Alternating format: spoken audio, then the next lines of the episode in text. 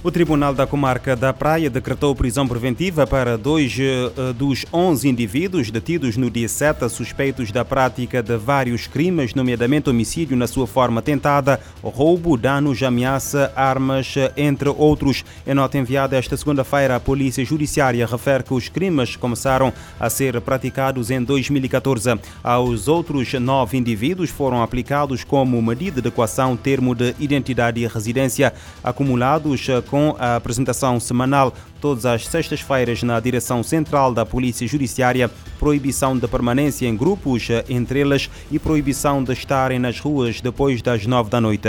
A operação contou com o apoio do Departamento Central de Ação Penal e da Polícia Judiciária. Na mesma nota, a PJ recorda que, na sequência da Operação Mega 44, a Direção Central cumpriu, no passado mês de fevereiro, 42 mandados de busca, apreensão e detenção de vários indivíduos.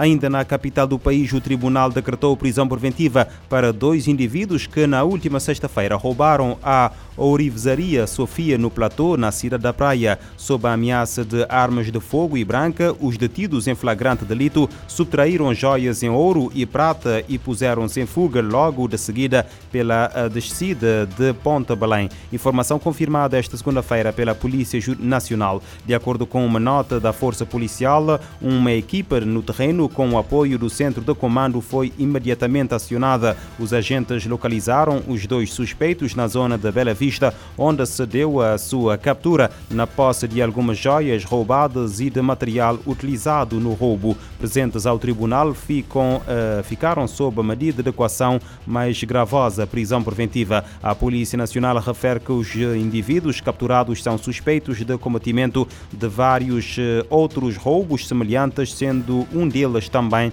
no uh, platô.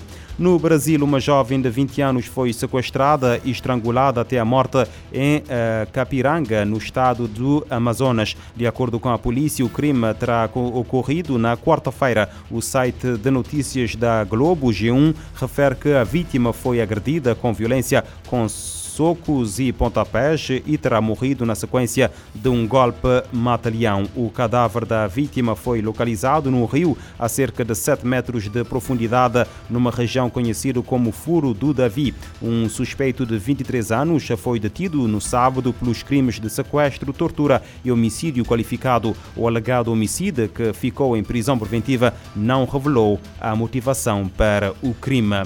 Em Portugal, uma mulher de 47 anos foi detida pela polícia judiciária por ser suspeita de ter matado a mãe de 73 anos em Almada na passada uh, sexta-feira. Em comunicado divulgado esta segunda-feira, a PJ portuguesa explica que os factos em investigação aconteceram no passado dia 9 de junho, quando a suspeita, por razões ainda não totalmente apurados e num contexto de violência doméstica, agrediu a vítima de forma muito violenta. As autoridades adiantam que após as agressões, a suspeita saiu de casa e foi mais tarde localizada por elementos da GNR na via pública. Segundo a PJ, a detida, para além de problemas relacionados com a saúde mental, seria consumidora de produtos estupefacientes. Após ter sido presente a primeiro interrogatório, a suspeita da prática do crime de homicídio qualificado ficou em prisão preventiva.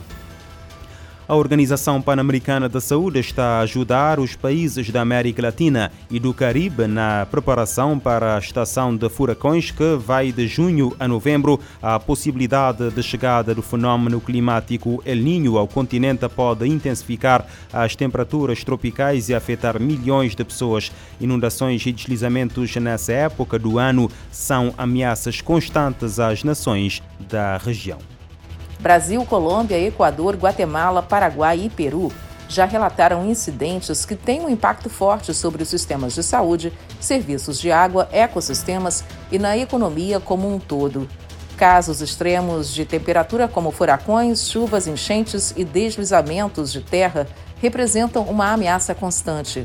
O Centro para Pesquisa sobre a Epidemiologia de Desastres, CERD, informou que esses eventos levam a 57% das chamadas de emergências das Américas, que afetam mais de 175 milhões de pessoas.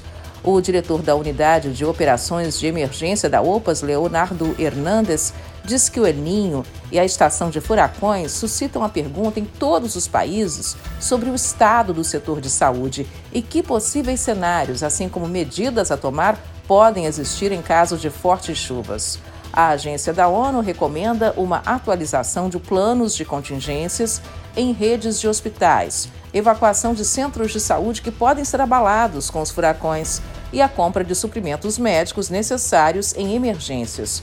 Uma outra dica da OPAS é sobre o remanejamento do pessoal de saúde e de materiais de comunicação e informação para prevenir os riscos. A Organização Meteorológica Mundial, OMM, aponta para uma estação de furacões perto da média esse ano no Oceano Atlântico. Já no Oceano Pacífico, ela deve ficar acima do normal.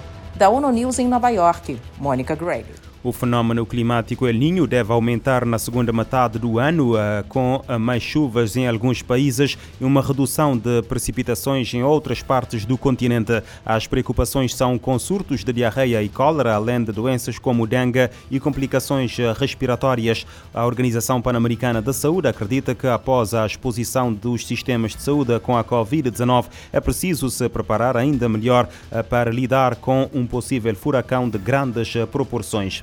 Moçambique duplicou na última década o número de crianças envolvidas nas piores formas de trabalho infantil. O alerta é da chefe do Departamento de Estudo e Regulamentação no Ministério do Trabalho e Segurança Social, Orfeu Lisboa, em Maputo.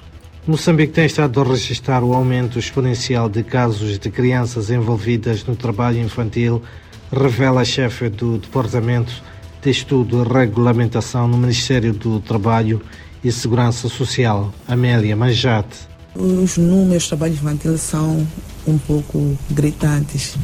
Até 2010 tínhamos cerca de 1 milhão e 200 crianças em trabalho infantil. Mas, eh, de acordo com o censo realizado em 2017, ou foi publicado no Atlas da Criança em 2020, o número duplicou.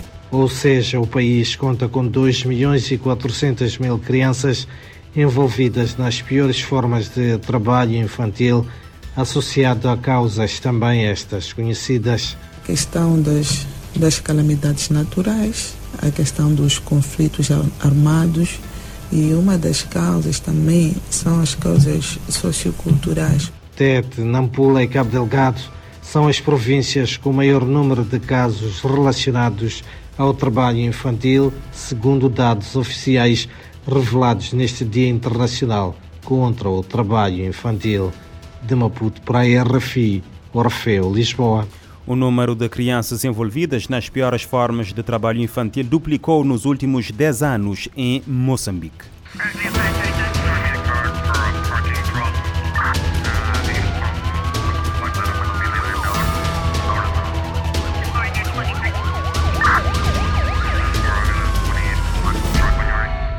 Este programa está disponível em formato podcast no Spotify e em radiomorabeza.cv.